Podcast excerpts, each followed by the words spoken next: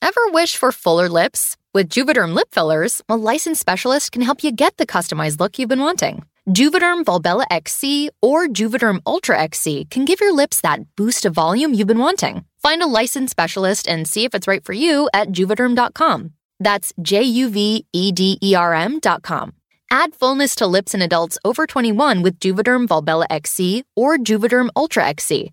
Do not use if you have severe allergies or a history of severe allergic reactions, or if you're allergic to lidocaine or the proteins used in Juvederm. Tell your doctor if you have a history of scarring or taking medicines that decrease the body's immune response or that can prolong bleeding. Common side effects include injection site redness, swelling, pain, tenderness, firmness, lumps, bumps, bruising, discoloration, or itching. As with all fillers, there's a rare risk of unintentional injection into a blood vessel, which can cause vision abnormalities, blindness, stroke, temporary scabs, or scarring. For full important safety information, visit juvederm.com.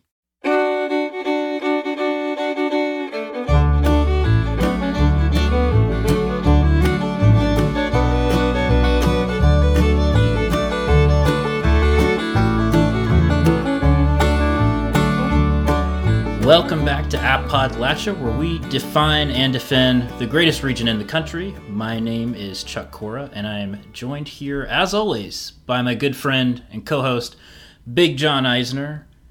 John, today I'm I'm coming to you live, live as far as this recording goes, from the great city of Nashville, Tennessee. Uh, beautiful, a little balmy today, a little cold. It actually feels a bit like Canada, I'm told by my wife. So uh, no, no sun here. It's a little, little different. We're in the south, but we're starting to feel a little bit like the north. I, hey, in West Virginia it was snowing, so uh, if she really wants to to feel Canada, she should come up this way. And it was snowing today. a little bit more. It was snowing. Yes, yeah. Today, and no, and here in Nashville, it was snowing in ten- it was snowing in Tennessee. Hell yeah! Well, you're welcome. No, thank you. Take it back. I want this. It was the sun was shining yesterday. I want to keep it that way. Well, the weird thing about West Virginia is the sun was shining today and it was still snowing. That's. Did you get like a rainbow or something out of that? Like, what sort of phenomenon comes from sunshine and snow? I don't know. I don't go outside when that happens, so couldn't help you. Fair enough. Stay in a cave. I get it. You know, we all been there. Yeah, I mean that's pretty much what winter in West Virginia. Try and stay inside as much as you can. As long as you have a healthy supply of bread and milk, then you will be safe. Well, anytime it snows here, you've got to have at least 40 loaves of bread and 20 gallons of.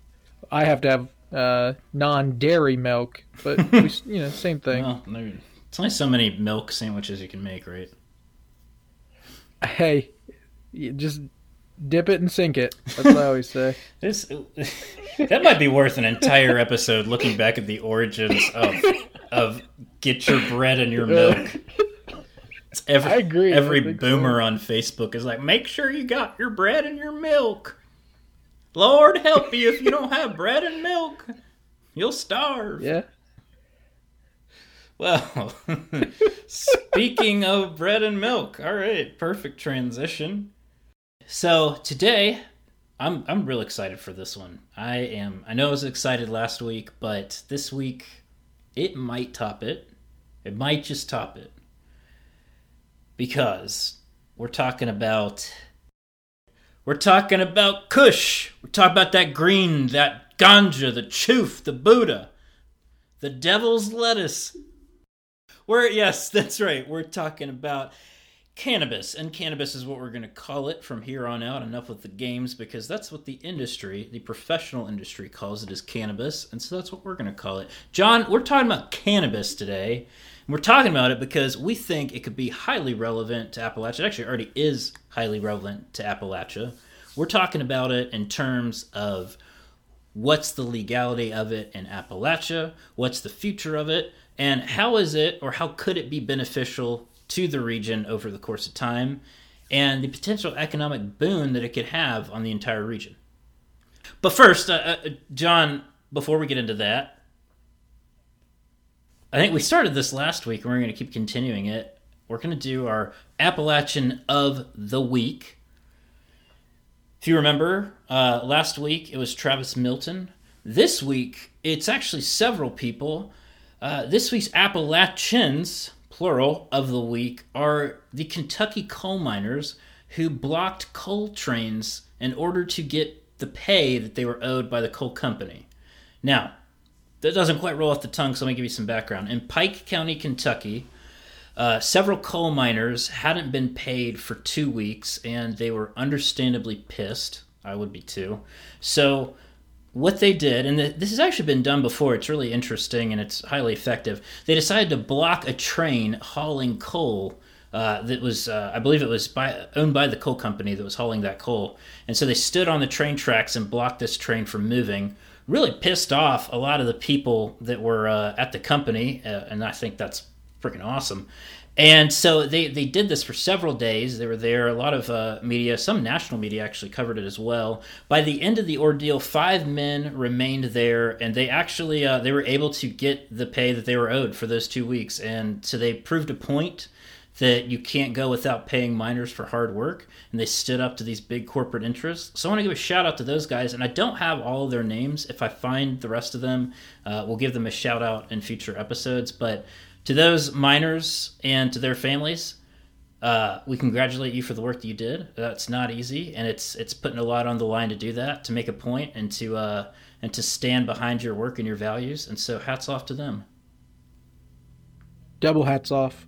I agree. I think I think you picked a good one this week, Chuck. Those are Appalachians of the week. We uh we, we look forward to uh continuing this this proud tradition that we're putting out here at Appodlachia. So if you have suggestions for future Appalachians of the week, make sure that you let us know. I think the best way to get at us now is DMing us on Instagram, so please do so. It's where a lot of our, our good commentary and good comments come from. All right, so for real, we're gonna we're gonna dial it back a little bit here um, because this is actually a serious topic. As much as we joke about cannabis and weed, it, it is a it is a serious topic in a serious economic powerhouse in many states in this country and has the potential to be in many of the states in Appalachia. So, before we get started with a lot of the details, I think just because we have a diverse listener base of people who probably are extremely knowledgeable about cannabis or who have zero knowledge about it, I think it's probably safe to say that John and I maybe fall in between on that category. We're, we're not portraying ourselves to be any experts on this. Uh, we've done a modest amount of research and we've talked with several people, but we're intending this episode to be the first of many where we're going to be talking about this issue and the things that stem from it. In fact, we're uh, in the process of scheduling interviews with people that um, I think we could consider subject matter experts, or at least to have a bountiful amount of knowledge in, in this industry and in this topic that we're going to be bringing onto this show so that our listeners will really be exposed to a lot of smart people and, and powerful thought on this. But for this episode, we are primarily using it as a way to introduce the subject to our listeners and to talk uh, briefly about some of the uh, issues that cannabis touches. And first, we're going to start out though by breaking it down a little bit for some definitional purposes because cannabis is a broad ranging topic and there's a lot of things involved. You have hemp, you have CBD, you have actual marijuana, medical marijuana. So we wanted to give a brief overview of the differences. And so I'll start and I'll premise this by saying that if I get any of this wrong, please, listeners, let us know. Happy to uh, to take that criticism. But so first, we start off with cannabis sativa. That is the plant where each part is harvested differently depending on the purpose. Cannabis, aka marijuana, which is what probably most people are familiar. Uh, the psychoactive made from cannabis plants are used for medical and recreational purposes, and so when you're talking about getting high off of marijuana or cannabis, whatever you want to call it, uh, the psychoactive component of that is THC. Uh, that I'm going to attempt to pronounce it, but I'm going to call it THC from here on out. Tetrahydrocannabidiol. I'm going to say that's right. Anyway, we're going to call it THC. That's the psychoactive part. That's the ingredient in cannabis that actually gets you high. So the second part that we'll mention of the cannabis sativa plant is hemp. Uh, often referred to as industrial hemp. It's a strain of the cannabis sativa and is used and often refined into textiles, apparel, clothing, paint, biofuel, food, animal feed. So many different uses for it. It's got a much, much lower THC concentration and a much higher cannabidiol concentration. And so that's where you kind of get into the subject of CBD, which is probably what a lot of our listeners are familiar with. I know that we've had several reach out to us and, and share their stories of using it and, and their experience with it, which we'll, we'll get into here in just a little bit. But CBD stands for cannabidiol. Uh, again, if I'm mispronouncing that, I apologize. It's my uh, it's my Appalachian uh, roots showing there. Um, it's the second most prevalent active ingredient in cannabis. It's derived directly from the hemp plant, which is a cousin of marijuana, as we mentioned, but it's not the psychoactive portion and does not cause a high. And so that's why CBD is often more available in states where maybe recreational and medical marijuana are prohibited because CBD, the components don't actually get you high, but they do have a medicinal aspect to them. Often they're used often CBD is used to treat a number of health issues including epilepsy, arthritis, and other chronic pain. So, I know that's a lot, but that is just a very basic rundown of some of the basic components of cannabis sativa and cannabis and what we'll be talking about today. So, I think that the discussion of CBD uh, segues nicely into the discussion that we're going to have about medical cannabis. Chuck, have you ever tried CBD? You can say yes or no because it's legal, obviously. Thanks for that uh, legal disclaimer. We're not lawyers, by the way. Not we're not we're not lawyers. That was just a um, uh, something I something I personally know. if you again, we'll put this out here. We're getting free advertising for our wives right now. Uh, they're they're the licensed attorneys here. So Kristen Core and Taylor Copeland. If you uh, need legal representation, reach out to them, not us. Bart in Tennessee and West Virginia. no, so I I I haven't really tried CBD. I, I've used it a little bit, but I don't I don't know. I don't really feel like I have a, enough um, exposure experience to it a lot.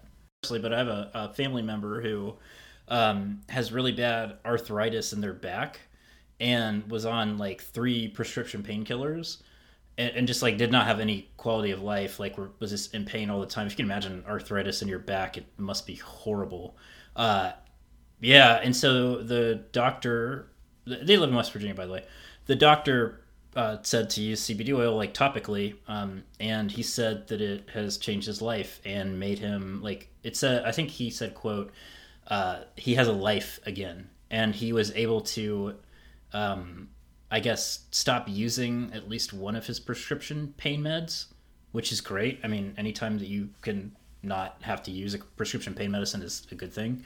So, I mean, I think like uh, there's definitely mixed results with CBD, but I, I, I think that I can attest personally as having known people that have greatly benefited from it. So I think it's something that's really important.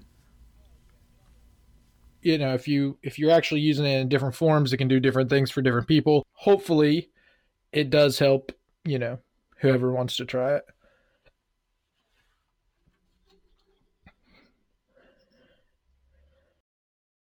varying effects based on the person or dog in this in this example. So when you're speaking about medical cannabis just in general and this CBD is, I think, kind of falls into a bit of a different category just as a disclaimer because CBD does not contain the THC component. But when we're talking about medical cannabis, that is all ranges of that, including um, the psychoactive THC component. And so in Appalachia, there are five states who have, there are five states where medical cannabis is legal. That's West Virginia, Pennsylvania, Maryland, Ohio, and New York. And but put West Virginia in quotes. Yes, and we will definitely get into that because that is very much deserving of air quotes there with Lee. John, it seems like uh, so. For these purposes, it's been easier for some states to legalize medical cannabis because there are legitimate health benefits to it that can be tied directly to people who are suffering from severe medical conditions walk us through some of the health benefits that people um, or I guess like walk us through some of the use cases for medical cannabis. Right. and as you mentioned, it does seem to be a little bit easier to get medical marijuana passed far before you could get, you know, even think about recreational. And I think you're right whenever it comes down to you're having trained physicians come out and say that these are, you know, this thing is actually helping a massive amount of people. And some of those, some of those chronic illnesses that they actually talk about is um, anyone with chronic pain management, uh, arthritis, epilepsy, PTSD, which I think is a huge one. Uh, uh, it's also extremely helpful for those struggling with anxiety, depression, and even slows down the progress of Alzheimer's, which, if we can slow that down at all, we should be taking steps towards it. Um, it eases the pain of multiple sclerosis. Um, again, these are just some of the illnesses and chronic problems that um, marijuana has been linked to successfully treating. This is not an entire list of everything. Uh, and CBD can even be used if you don't want to go the route of having something with THC. Uh, it relieves arthritis and chronic pain. Um, we've even had that discussion with some of our listeners. Yeah, and, and we so we put out a question to some of our, our listeners to ask them like tell us their thoughts on cannabis. And with respect to the health benefits, we got a lot of really great uh, input. One person had mentioned that it helps them with night terrors and anxiety. I think we've seen that a lot with people that we've talked to who may not want to go the prescription route with getting drugs for anxiety and depression and just like things like night terrors because a lot of the side effects of those drugs are, are really horrific and they just take a toll on your body and so that's a really really important thing uh, m- many people have referenced it for PTSD. I think, like John mentioned, especially with the veteran population in Appalachia uh, who suffer greatly from PTSD, this seems like a no-brainer to help them, and and something where I think PTSD especially is a really difficult affliction to manage and to treat. So these are just like a a very broad example not exhaustive of the health benefits of cannabis, both CBD and the uh, psychoactive THC variations. And let's not forget to mention PTSD from other situations, not just veterans, but people who have been in abusive relationships, um, you know, all these other sorts of things that can lead to PTSD. This is still helping with them as well. Absolutely. And when you think especially about Appalachia region that has been impacted so horrifically by the opioid crisis and by just the overprescription of pain medication pills. Yeah, so I, I think especially when you think about the ability to the ability for medical cannabis to help people uh, kick their addiction, especially to opiates or opioid pills and, and other prescription pills, I think is is really compelling. And we had we even had listeners reach out to us saying that essentially like medical cannabis saved their life. That you know it helped them them get off using opioid pills. And so I think when you think about that, it I mean, as a life saving device, I mean I know it doesn't work that way for everybody, but it, even if you can help one person Uh, wean themselves off these devastating and, and horribly corrosive pills, then I think that that's a, a win in my book. Especially with less side effects than the pills our physicians are giving out. That's what doesn't make any sense about this. Absolutely. And and I think when especially when you get into these discussions, uh, it's incredibly frustrating to just see like how how this legislation is often slow walked through legislatures and, and killed on arrival just because of these stigmas that's attached to cannabis, which we'll get into. But I, I think when, when you look back at the human aspect of this, that's really what's important here is that people's lives are being significantly improved and their pain significantly more managed and their lives significantly more livable because of this like medical breakthrough quite frankly. I think we need to be referring to it as that. We don't want to just refer to it as just like weed that you're smoking that makes you feel better. It's a medical improvement that we need to be taking advantage of. And you know if we can get millions of opioid pills in west virginia and kentucky and virginia then i think that we need to be getting something that's i think that there that there's a, where there's a will there's a way and we can be getting we can be getting folks more access to these uh, to these resources with medical cannabis, where it's a lot less addicting and a lot less uh, a lot less horrible side effects that ruin people's lives, like opioid opioids do. Yeah, and I hate to be cynical, but you you just mentioned, you know, lawmakers essentially slowing down the process because of uh, different stigmas. But let's also not forget who's padding their campaign funds. Absolutely, and I'm glad you mentioned that because that rolls into uh, that rolls in really nicely to the other aspect of medical cannabis that we were going to mention, which is uh, uh, the high cost of, of permitting when there are uh, when it is legal in different states. But John, why don't you go? Why don't you tell us what you mean by that? Well, first off, I mean anyone, and I I say this about any person running for office, but when they make a stance I always like to back it up by going and checking their campaign finance records because you'll see a, an alarming statistic that shows that if somebody is for something or really, really against something, you can probably link it to campaign finances. Uh, a lot of legislators, I'm not saying all of them, but there are a lot of legislators in this country who are very anti marijuana because the people who are padding their campaign finance would be the pharmaceutical companies, they make no doubt about it. I mean, the pharmaceutical companies don't want this to pass, especially in regions like Appalachia. I mean, right now, they're making billions of dollars just off this region alone. If they were to if they were to implement cannabis, you know, especially medical or recreational, they would lose millions and millions of dollars and people who swear by these drugs would also look at it and be like, you're saying that I can get a better, I can get the same or better effect from this plant that doesn't give me the side effects that I'm dealing with every day on your pill. Of course I'm going to of course I'm going to go with that. And that's what they're scared of. And you can see that in campaign finance as well. Yeah, that, that you know, and, and something you can grow in your house rather than have to be produced in a lab. Um, and I think even more so than that, and uh, this has been referenced by several listeners, that if it is going to happen, which it did in West Virginia, for example, that pharma is going to want their their hands in that cookie jar, and they're going to want their fingerprints on the regulatory structure to where it's beneficial to them and where they can get a piece of that pie. And so I think that rolls in real nicely to an issue that is actually plaguing a lot of places right now, which is like the high cost of the permitting process. And what we mean by that is getting the licensing necessary to operate legally as a business that provides medical cannabis uh, in different parts of the country. So, um, and I'll reference one uh, um, comment from a listener that we got. Uh, they referenced that with the high cost of medical permitting, for example, in West Virginia, the renewal fee is $50,000 uh, how do we ensure this new industry is not under outsider control, like coal all over again? And how do we ensure access for patients in such an impoverished region?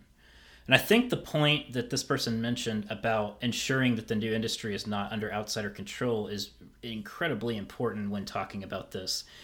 It is great that there are certain states like West Virginia, like Pennsylvania, like Ohio that have passed medical cannabis legislation authorizing the retail stores to provide it for uh, for people with a prescription. But when you look at West Virginia, for example, where the there's a fifty thousand dollar annual licensing fee, in Pennsylvania, where there's an annual renewal fee of ten thousand dollars, but the application fee I think is two hundred thousand dollars or something in that ballpark. This makes it so prohibitive for local people and people that don't already have access to like large amounts of capital to be able to take part in this and it opens up the opportunity for big companies like big pharmaceutical companies like Bayer and whoever else to come in and start taking advantage of of that market and and not allowing the local stores and the local people to benefit economically from it. And that's something that really I think needs more attention yeah, not to mention the you know federal regulatory process that makes it illegal for people to go out and get loans to start these businesses. They you have to have the capital. That's that's it in this situation. You can't go out and and get a a loan from a bank that has FDIC funding or FDIC insurance because they're legally not allowed. So you have to have, you know, the fifty thousand dollars in West Virginia to get started, or the two hundred thousand dollars to get started in Pennsylvania. And you know who does have that? Pharmaceutical companies, and they have. I mean, they have that. You know, hundred hundreds of thousands of times, um, and and that's what makes this, a, you know, still a sad situation because we continue to block out the people that really need it. Absolutely, I, I think it really, it, it's in stark contrast to the tradition of you know the small business owner right? So i have a brother-in-law who opened a coffee shop in florida and he started by literally roasting beans in i think the back of like his house. And and that business grew into one where he uh, to a brick and mortar shop. And that's something that uh, you know he was able to do basically pull himself up off the bootstraps and start from nothing. And so but you don't like with these regulations that just are so high and these fees that are so high you aren't able to have that. Like you can't have these mom and pop shops that are able to open up and people that are in this in these states and in this region able to thrive. And so it's just it creates a petri dish a breeding ground for large companies to come in and take advantage and exploit more of the states. And you know i think there's a great point that this you know could create a cyclical or this this could create another situation like coal where you have these big money interests come in and take advantage of things and prevent people from really being able to to thrive. I think it's you know and i think that that like i think that when we talk about this we have to talk about the fact that like the regulatory structure mu- must be one that enables affordable access and affordable ways for people to open their own business. It's not enough that legislation passes uh, that that allows for medical cannabis. That's great. We like that. We love it. But there has to be a structure in place where it enables the regular folks to be able to participate. And you can see the major difference between regions here. The the regions who are willing and they know what type of first off economic boom this would bring and second what type of medical boom it brings there's that section, and then there's the section right now that Appalachia's in, where it's they're very weary of marijuana. Um, you know, there's people that are blocking marijuana from either being um, implemented or they're just over regulating it so much that you know big pharma continues to have control. But on the other side of the country, you have places like Washington and Oregon, and how Chuck was bringing up the application fee in Appalachia. Over there, in Washington, it's only $1,480. And in Oregon, it can go up to $5,750. That's because those are two states that understand what marijuana does for their, their population and for their economy.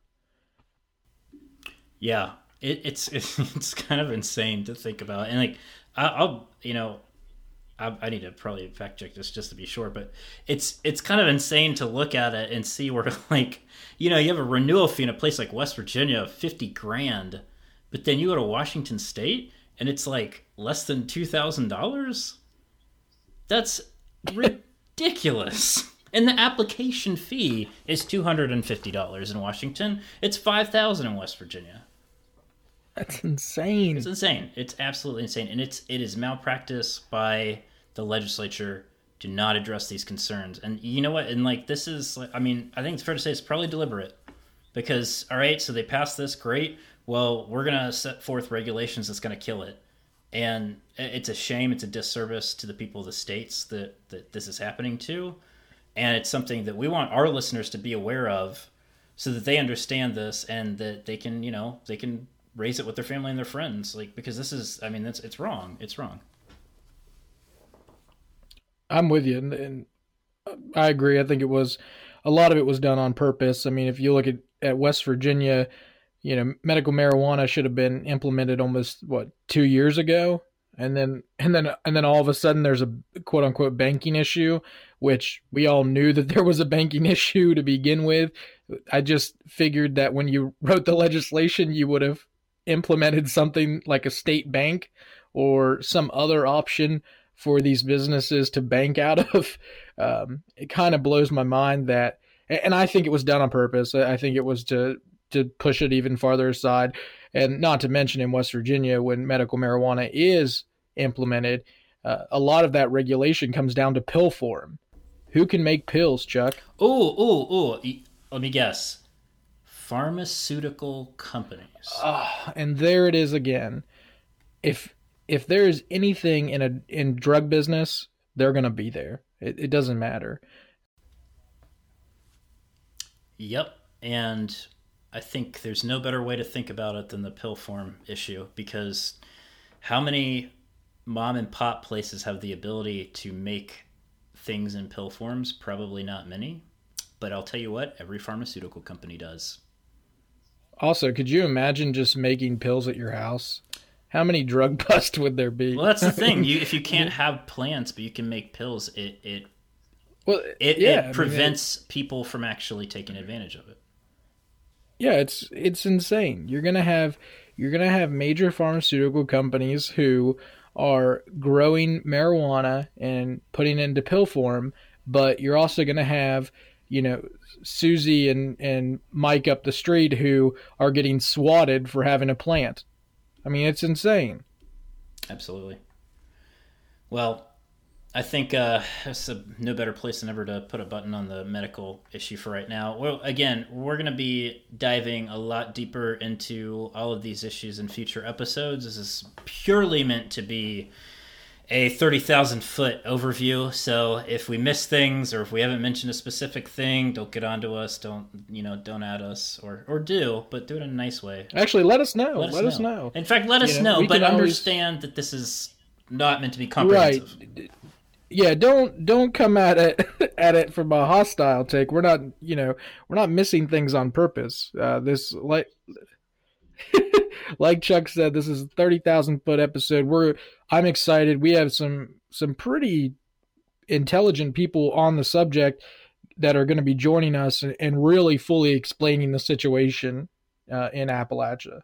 We'll briefly talk about recreational cannabis since it's worth noting that no state in Appalachia at this point has legalized recreational cannabis. It's only medical and or uh, CBD slash low THC programs. But John, why don't you talk to us a little bit about recreational and what that means?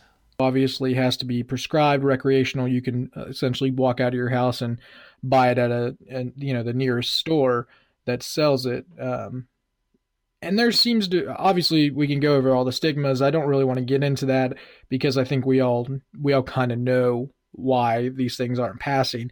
But I did find an interesting article that I wanted to bring up, um, and I think this will essentially leave the listeners on a good thought, uh, somewhere that they could think about, or something that they can think about and uh, really kind of examine before we have our guests come on and discuss it even more.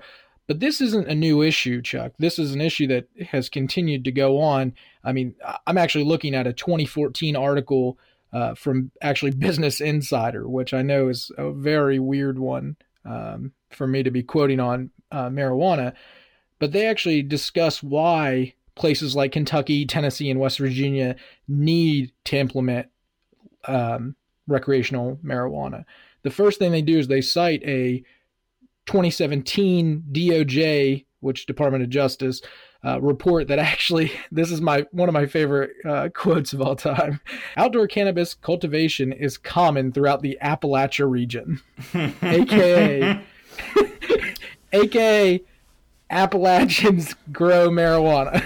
AKA growing it in the backyard. Hell yeah. Now this this number this number killed me, Chuck, because if it i know it's not legal. I get that. I'm not saying that you should go out and break the law or anything like that. That would be stupid uh, and we do not ever want you to do that.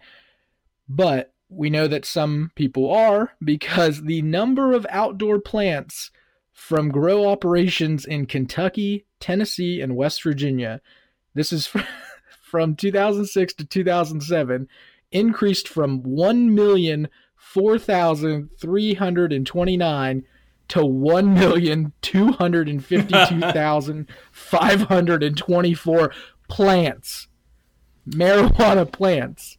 You got to wonder what was happening in that year that made them want to increase by like like two hundred thousand. I'm pretty sure it was just Bush's presidency. uh, got him. Anyway, nailed it. Get it. but but think about this on a on a realistic term though, because there's 1,252,524 plants, and that's in 2006. I'll venture to guess that it's gone way up. But the state, the, the states that this is happening in, they're not receiving tax funds from this. They make no money. This is what blows my mind. And this is what the article talks about. It talks about the economic boom that these states could see. I mean, Chuck, imagine taxing 1,252,524 plants. Can you imagine the tax revenue? But Chuck, you said it's money on the table. They would need a huge table because they estimate that these plants would bring in more than $1 billion every year. What could what do you think like even let's say like let's let's evenly split that up just for for the argument's sake between those three states. What could West Virginia do with 333 million dollars extra? Do you want the cynical answer? I want. Uh, I, well, ju- want I mean, whatever you want to say. to to be realistic about it, they could actually in, they can invest in their infrastructure, they can invest in broadband, and they can finally invest in bringing more companies to Appalachia. I mean, there seems to be this this weird breakdown right now of certain areas growing. Uh, you know, just the other day, Eastern Panhandle, West Virginia, you know, was notified that Clorox picked them for, uh, you know, a large um, manufacturing site, but the rest of West Virginia, you know, that's not happening. So it, they can finally kind of figure out what's going on in the other areas, uh, why companies are not choosing to to come to Appalachia and to West Virginia, and they can finally focus on stopping the brain drain that's happening because we're losing massive amounts of population, and it's not stopping. Yeah, tax the out of it. Okay? This is like money that can be used for schools, and Lord knows it's not like the schools are flush with cash and you're going to turn down money. Quite the opposite. So I think Yeah, it's. it always it always cracks me up when people say, "But I don't want my schools funded by marijuana." Do you know what funds schools now? yeah, right. Okay. lottery money. It's lottery money. It's gambling. That's what funds schools. Right. It, it's the, it, the it's such an absurd argument, and here's the thing. It this does not mean that the the underground market is gonna go like the underground market is here. The black market of weed is here, and it's been here for longer than anybody listening to this has been alive on this earth. So either you don't tax it and you leave all that money on the table, and you have an industry that is underground and unregulated and dangerous, or you, you decide to go along with what other states have done and tax it and legalize it and get that revenue and put it into schools so you can start funding things that matter like the future of the state. Yeah, I mean, it, it's just insane. It, it's just insane that we're we're now looking at essentially protecting a a black market. Yeah, that's what you're doing. Okay, I mean, so people That's what they're doing. They're, I mean, that and that's the thing is like bring it bring it from underground, put it above ground, make some money off of it, allow people to to do it if they want. Not everybody has to do it. It's just like alcohol, um, and essentially fund things that you don't have money for, and fund things that are embarrassing to not have money for. That's what's blowing my mind. It is an embarrassment that we can't pay for certain things. It's embarrassing that we are looked at by the rest of the country as a region that's failing its populace. That's why people are leaving. Stop failing. S- start making money and start fixing the region so people will actually move here, companies will come here, and we can begin to strive again. Yeah. It's you know it, it, it comes down to this. It's a stigma that people don't want to that, that people that grew up in a bygone era who were told that dope is bad and it's it's but yet at the same time those were the like at that time people were still drinking and driving in cars. Um, but it comes down to this. Do you want people to go to a store where the product is going to be regulated and they're going to have knowledgeable people talk to you about the safe options that you can use either medically or recreationally? Or do you want several people going to the back alleys of an old broken down Kmart and hoping that the other guy doesn't have a gun.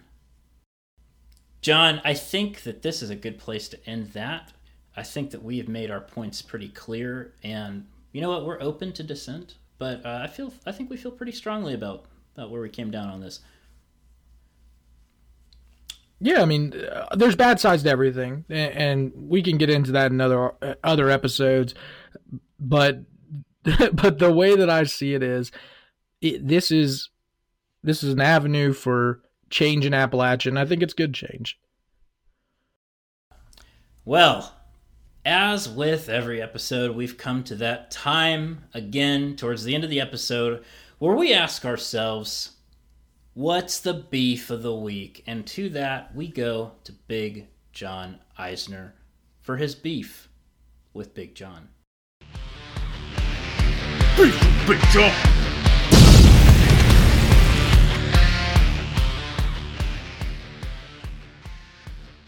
Now, if you remember last week, first off, I thought it was a hilarious beef. I, I think that that's still one of the craziest things. Um, but if you remember what I was talking about, I had to wait and wait and wait, and I was really worried I wasn't going to get a beef. But you know, this this week's beef came pretty early in the week because I think they just heard that that I needed something. I needed to talk about this. And this week's beef is with Frontier Communications. And I know if you're in Appalachia, you're like, what Woo! the hell has Frontier done this time? Because we all know about the issues that kind of go with Frontier. If you don't have Frontier, let me fill you in. Um, if I had Frontier right now, I wouldn't be making this podcast because I wouldn't be able to connect to the internet to actually record this with Chuck. So that's how bad Frontier is in my eyes. I think they've had a lot of issues. Um, and I know that people in West Virginia and uh, parts of Kentucky avoid them as much as they can. But Frontier has announced that they will be filing Chapter 11 bankruptcy. This would mean that they would essentially be continue operating uh, without any interruption to your services if you have them, but it would allow them to negotiate a pre-packaged agreement before Chuck. Are you ready for this number? they're going to prepackage $356 million of debt. This is a company that is only in 29 states. This isn't Verizon. This isn't uh, AT&T. This is Frontier Communications. And they decided that they were worthy of taking on $356 million of debt. Well, this to me What did somebody give them student loan counseling or something? Jesus. My God, I, I can't even take out a, a five thousand dollar credit card, and they were like, "Ah, screw it, swipe it." This is this has gotten this has gotten to that point where we're looking at companies who have been grossly mismanaged. But here's the thing: the management doesn't take a hit, Chuck, because this is alarming.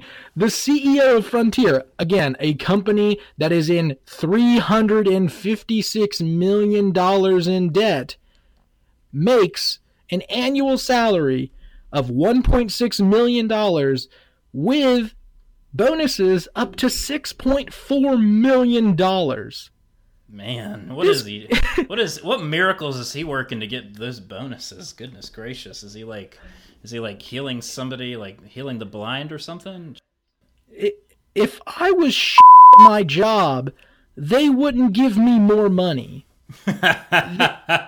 this blows my mind. You have a company who has been struggling for years. Chuck, this isn't new. Actually, this is probably one of my favorite letters ever sent out of all time.